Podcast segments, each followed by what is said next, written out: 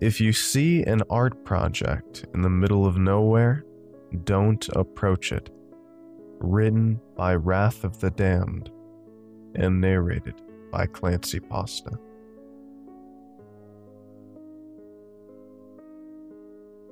It should have just been an art project. Why would a loving God have created something that looked so harmless and yet moved and bit like a regular animal? Perhaps God sent the car beast to my brother and me as a test, so I wouldn't approach such objects in the future. But if so, why would he create and send such hideous, merciless creatures to destroy his children? My brother, Jacob, and I found the car beast in a field that was just past the pine forest that surrounded my family's ranch. We would regularly hike around that area and take artistic photos of the natural beauty God provided us. As long as we both carried our rifles on our backs and only explored during the day, our parents felt that we would be safe. Our first thought upon seeing the car beast was that it was just a regular wreck. Lord knows how it got out here in the middle of nowhere, but it was easy to assume that someone had just dumped it there. It's only upon looking back now that I can realize there were no tire tracks leading up to it. Pity when people just dump their junk out here, I said to my brother. At least it's not on our land. Well, it could give some animals shelter at least, Jacob said. Want to take some photos of it? Could look pretty neat.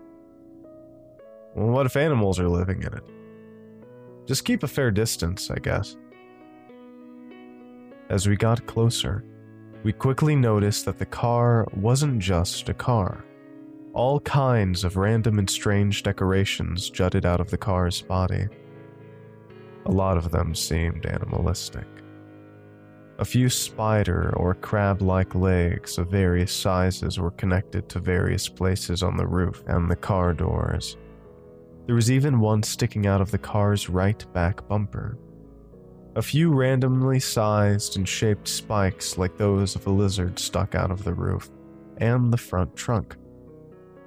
We also could see 3 snail-like eye stalks sticking out of random places on the car's roof. Inanimate objects were present too. A few metal spatulas and spoons stuck out of the places where the roof met the car doors.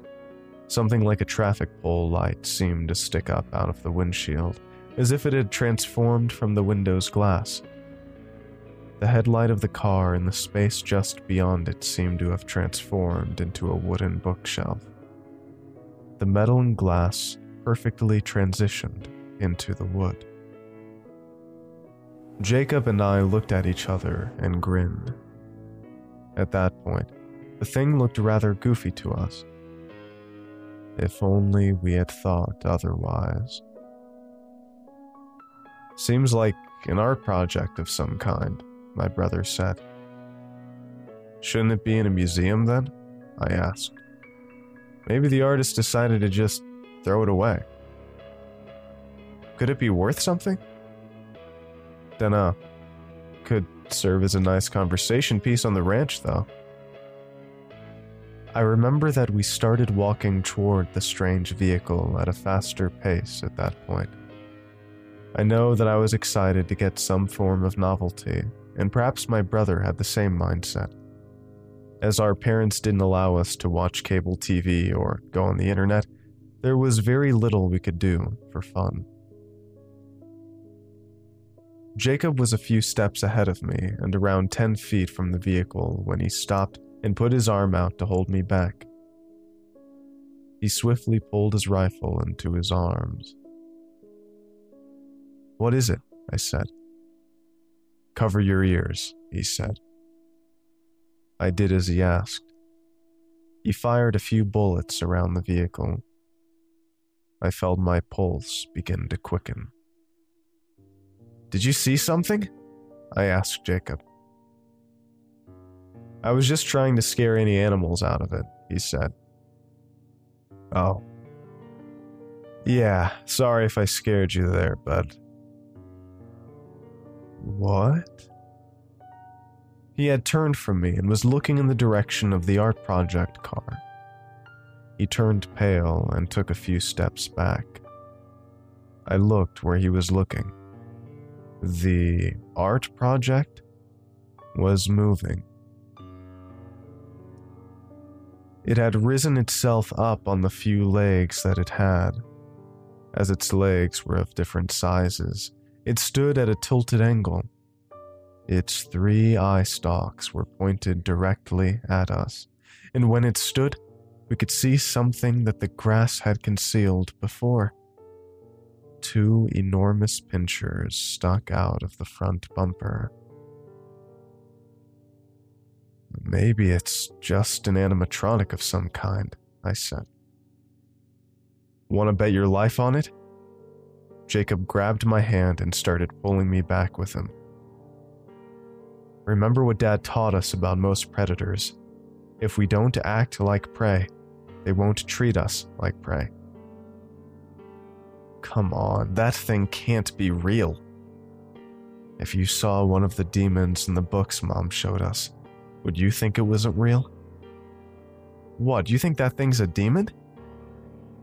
It very well could be. Just keep backing up. The Lord is my shepherd, I shall not want.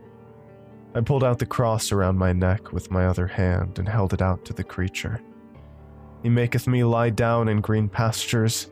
He leadeth me beside the still waters. He restoreth my soul. My brother pulled out his crucifix as well and began reciting with me. He leadeth me in the paths of righteousness for his name's sake. We continued reciting various prayers and waving around our crucifixes. The car beast continued to lurch toward us. We heard the groans of bending, twisting metal as it did, and since the creature was larger than us, each one of its steps was worth 4 of ours. It would soon be right on top of us.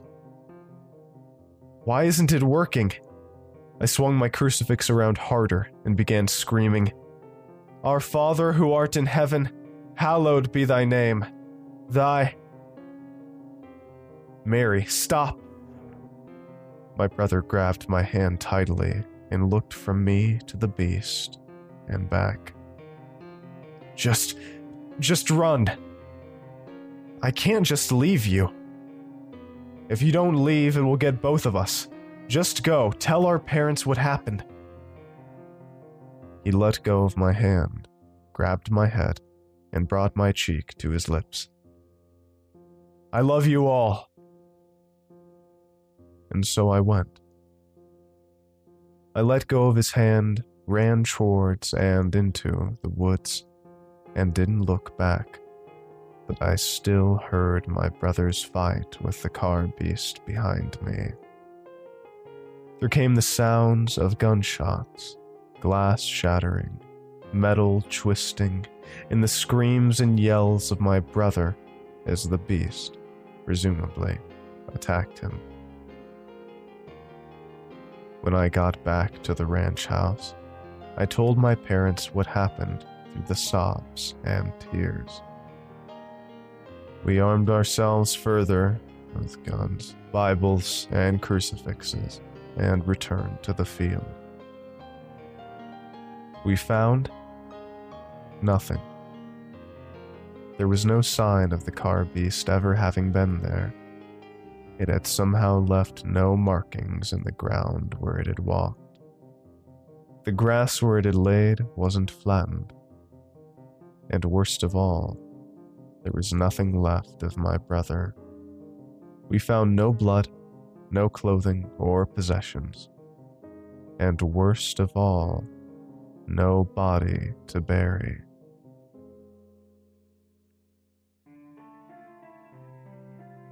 Night after night, I have been praying to God and asking Him to bring my brother back.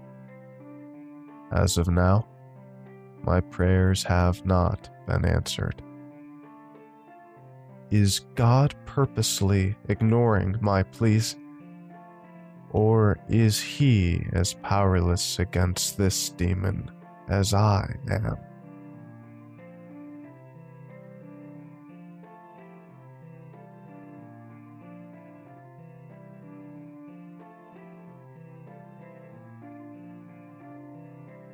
Thank you all for listening to tonight's episode of Clancy Pasta. I really hope you enjoyed. If you did, I would really appreciate it if you would give the video a like, subscribe for more, follow me on Twitter at Clancy Pasta, and thank you to all of my supporters across Patreon, YouTube members, and Anchor. And if you'd like to get ad-free narrations, you can just become a $1 a month patron. Huge props to the author for writing such a spine-tingling tale. And I hope you all have a great night. Cheers.